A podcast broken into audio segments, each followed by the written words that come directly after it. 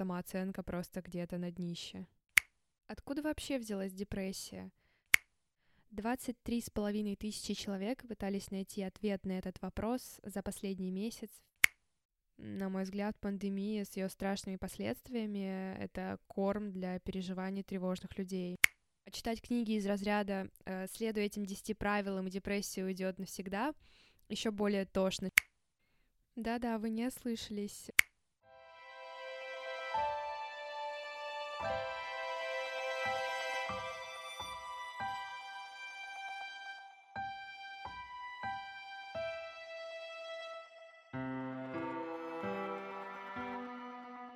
Всем привет! Меня зовут Лера Плошкина, и это подкаст «Спроси себя почему». Подкаст о том, как я пытаюсь разобраться в себе и в окружающем мире с помощью психотерапии. Депрессия, симптомы. Как понять, что у тебя депрессия? Депрессия, лечение. Да, именно с таких запросов в Яндексе или Гугле многие из нас начинают разбираться, что же такое депрессия – за май 2020 года было около полумиллиона запросов в Яндексе со словом «депрессия». Честно говоря, я не исключение. Однако я не получила исчерпывающих ответов в статьях, которые попадались мне в поисковой выдаче. Любые симптомы, которые там были описаны, я находила у себя, что, мягко говоря, меня пугало. А где, кроме как в поисковике, узнавать, что такое депрессия и как с ней бороться?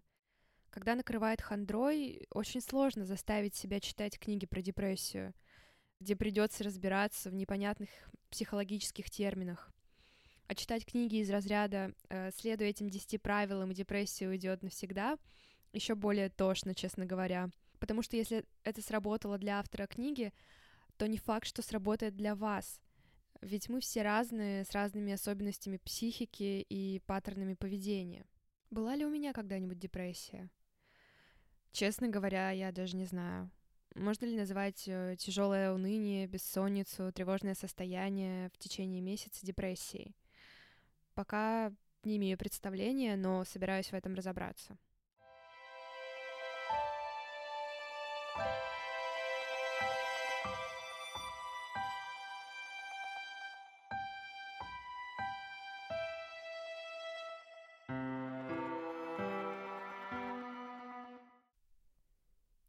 Же такое депрессия? Мой терапевт однажды сформулировала простое определение. Это агрессия, направленная против себя. Хм, любопытно. Откуда вообще взялась депрессия? Почему одни люди более склонны впадать в нее, а другие в основном мыслят оптимистично?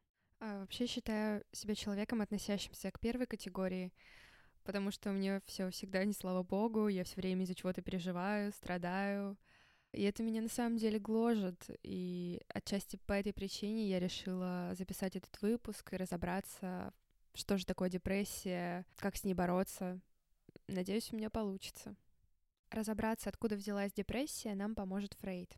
Фрейд считал, что важный предшественник депрессивного состояния — это опыт ранней утраты — Депрессивных людей раньше понимали как слишком рано или слишком внезапно отнятых от груди или перенесших какую-либо раннюю фрустрацию, которая переполнила их способность к адаптации. Хм, интересненько. Даже если в младенчестве и были какие-то фрустрации, то вспомнить их просто нереально. На память я полагаться не могу, поэтому будем работать с тем человеком, который есть сейчас. Какие симптомы у депрессии? 23,5 тысячи человек пытались найти ответ на этот вопрос за последний месяц в поисковике Яндекса.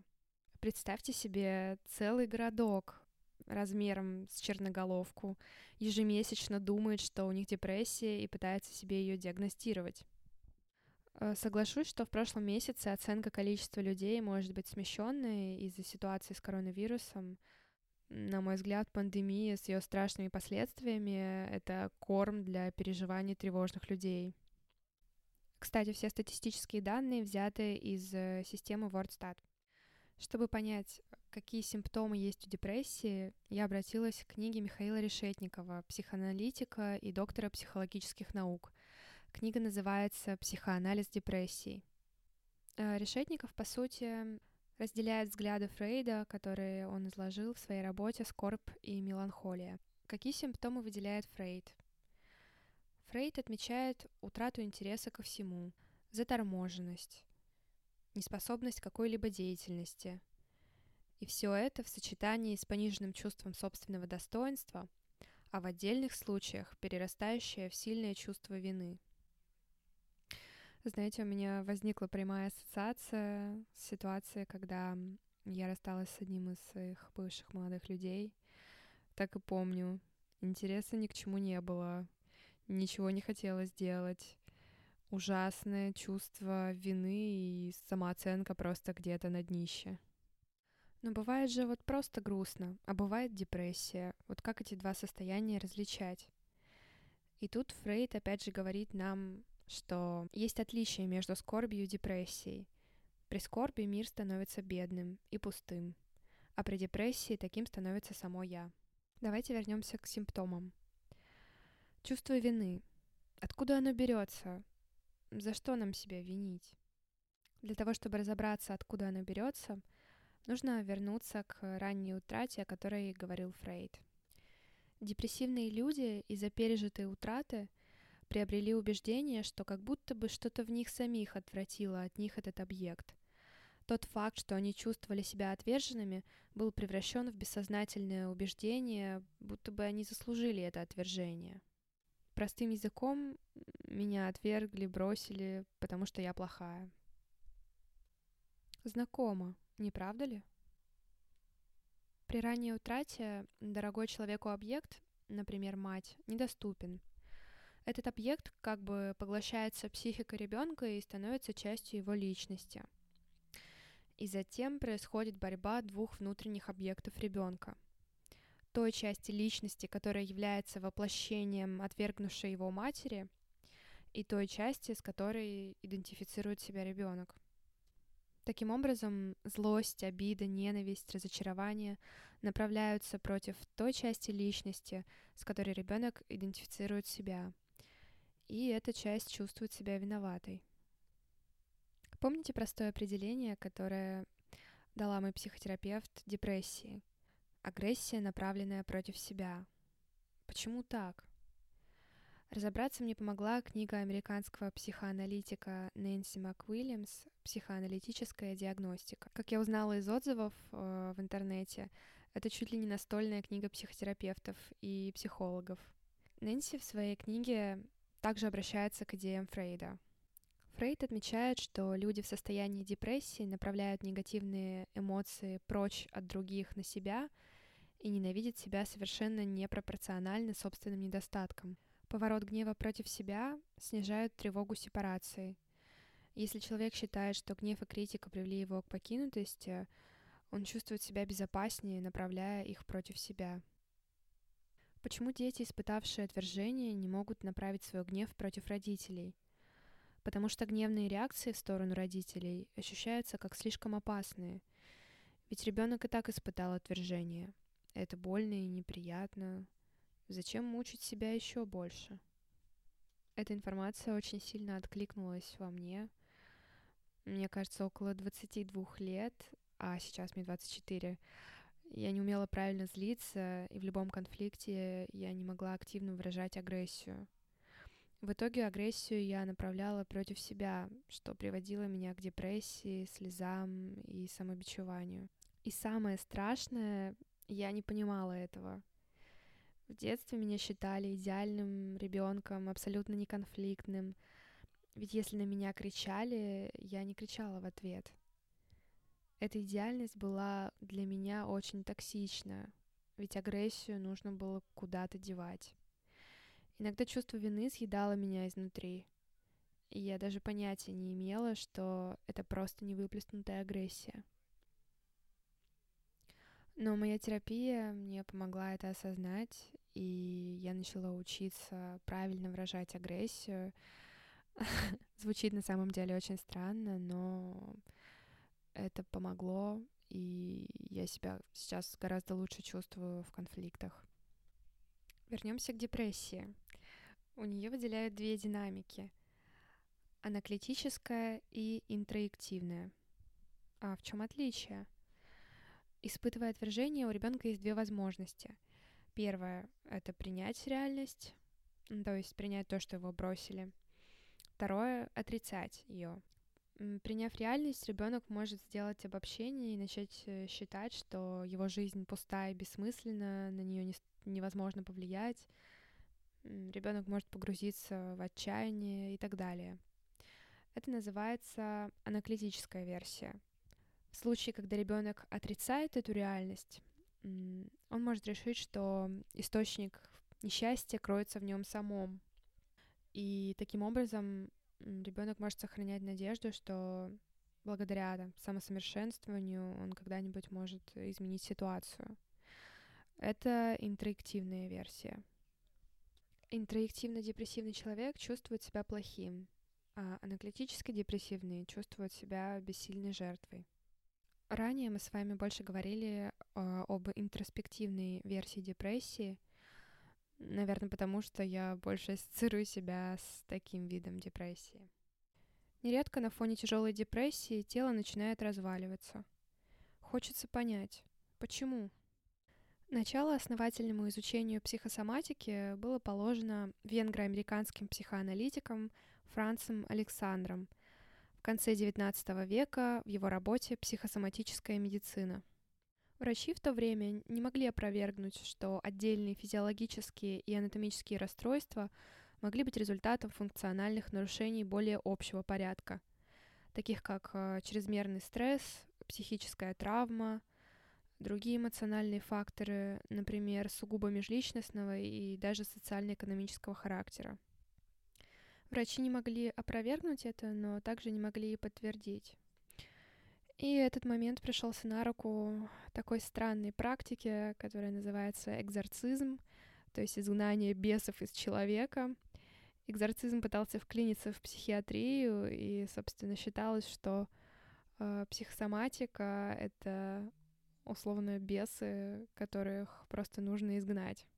К счастью, наука воспрепятствовала развитию таких идей. Обратимся к работе известного психоаналитика Кантера «Психосоматика и психоанализ». Кантер считает, что квалифицированный врач, назначая препараты и тем более курс лечения, всегда учитывает личностный, по сути, психологический профиль пациента, в том числе образ жизни, стрессовые травматические стимулы, связанные с его работой, бытом, межличностными отношениями, характером, жизненными ценностями, включая отношение к собственному здоровью. Наш любимый австрийский невропатолог Зигмунд Фрейд э, изучал роль психических факторов в развитии соматических болезней, а также он создал соответствующую психотерапию, которую мы сейчас называем психоанализом. В своей практике Фрейд э, начинает лечение собственных депрессивных пациентов с помощью гипноза, сотрудничая со своим коллегой Йозефом Брейером. Фрейд и Йозеф Брейер э, совместно написанной книге «Исследование истерии», ну, раньше депрессию называли истерией, предложили концепцию травматических воспоминаний истерического пациента, которые сохраняются в его памяти в виде активной бессознательной силы. Для изгнания из сознания болезненных воспоминаний используется защитный психический механизм вытеснения – блокирующий э, эмоционально-эффективную энергию. Под эффектом понимается сильное возбуждение. В свою очередь, ущемленный этим эффект конвертируется в соматические симптомы истерии. Как я это понимаю? Вот, например, была у ребенка какая-нибудь детская травма, например, э, такая, что его ударил его отец. Это тяжело и больно осознавать, переживать, и поэтому психика ребенка вытесняет э, это событие и блокирует э, эмоционально эффективную энергию. То есть вот это вот возбуждение, которое испытывает ребенок, ну, вспоминая вот эту вот тяжелую ситуацию. Вот. Ну и, соответственно, это возбуждение, оно не может э, где-то просто так висеть и находиться, оно ему необходимо выйти наружу. И это возбуждение подавленное, оно как раз-таки может выражаться в виде как какой-то психосоматики. А к психосоматическим болезням относят такие, как нарушение сердечной деятельности, например, тахикардия или аритмия, гипертонические болезни, обмороки, психогенные головные боли, мигрени, зависимостные расстройства и многие другие. Как утверждает Кантер, э, причинами этих э, психосоматических расстройств могут быть психотравмирующие ситуации в сочетании с личностными особенностями человека. Психотравмирующие ситуации, такие как э, утрата объекта любви, покинутость, самоотчуждение, серьезные телесные повреждения, голод, страх смерти и так далее – эти ситуации развивают в личности так называемые непереносимые представления и даже могут вызвать изменение состояния сознания. Именно тогда фобические переживания захватывают человека целиком, и критика может подавляться полностью и сопровождаться вегетативными проявлениями. Фобии могут касаться абсолютно всего, с чем связана жизнь человека. Возникающий при этом фон постоянно ожидаемых тревог – как раз-таки и провоцируют психические травмы. Часто люди длительное время пребывают в состоянии угрожающей им неопределенности, в результате чего внутренние острые хронические конфликты приводят к сдвигу психической энергии по направлению к развитию психосоматики. Отмечают тесную связь тревоги и гнева с сердечной деятельностью – Невозможность реализации и вынужденная сдержанность враждебных чувств достаточно часто является причиной э, хронического повышенного кровяного давления, вплоть до гипертонических кризов. Психоактивные вещества, такие как алкоголь, наркотики, и иные токсиканты, в свою очередь представляют собой попытку немедленного снятия этого психоэмоционального напряжения. Простой пример, мне кажется, это когда люди нервничают, некоторые из них сразу же берутся курить, а, чтобы снять это нервное напряжение. Или же алкоголь. А, некоторые люди пытаются таким образом снять стресс. Давайте теперь копнем глубже. По мнению психоаналитиков, наличие психосоматических симптомов — это регрессия к доэдипальной фазе развития — то есть э, к той фазе, когда мы совсем не были способны к рефлексии и контролю эмоций. В первом выпуске мы с вами обсуждали, что такое типов комплекс, и говорили, что как раз-таки э, он возникает в возрасте примерно трех лет, соответственно, доэдипальное развитие — это возраст до трех лет. То есть мы регрессируем к доэдипальной фазе развития. Наша личность проваливается на несловесный уровень бытия — его главным, если не единственным собеседником становится собственное тело. И что является одной из наиболее существенных для психотерапевта проблем, человек в данном состоянии не способен словесно определить и описать собственные эмоции, отделить их от телесных ощущений, а также найти своим переживаниям аналоги в виде каких-то символов и метафор. Может, кому-то из вас э, присуща такая вещь, что когда вы чувствуете себя очень неважно в эмоциональном плане, то даже сложно объяснить, что случилось, что произошло, э, почему вам настолько плохо. Если нормальное развитие ребенка идет от телесности к ее управлению через психику, то в данном случае происходит обратное, определенное возвращение к телу. Называется ресоматизация и тело таким образом выступает в качестве замещающего объекта внетелесных интересов и потребностей, в том числе межличностных отношений, а также становится само исключительным объектом удовольствия или неприязни и, наконец, приобретает дискурсивный статус выражения и речи. То есть, когда мы не можем выразить свои эмоции словами, эту задачу берет на себя тело, а тело не умеет слова, тело умеет э, в ощущения. И кажется, для того, чтобы тело не страдало, нужно пытаться озвучивать свои чувства, пытаться рефлексировать, разбираться, почему так произошло, рассуждать, изучать себя.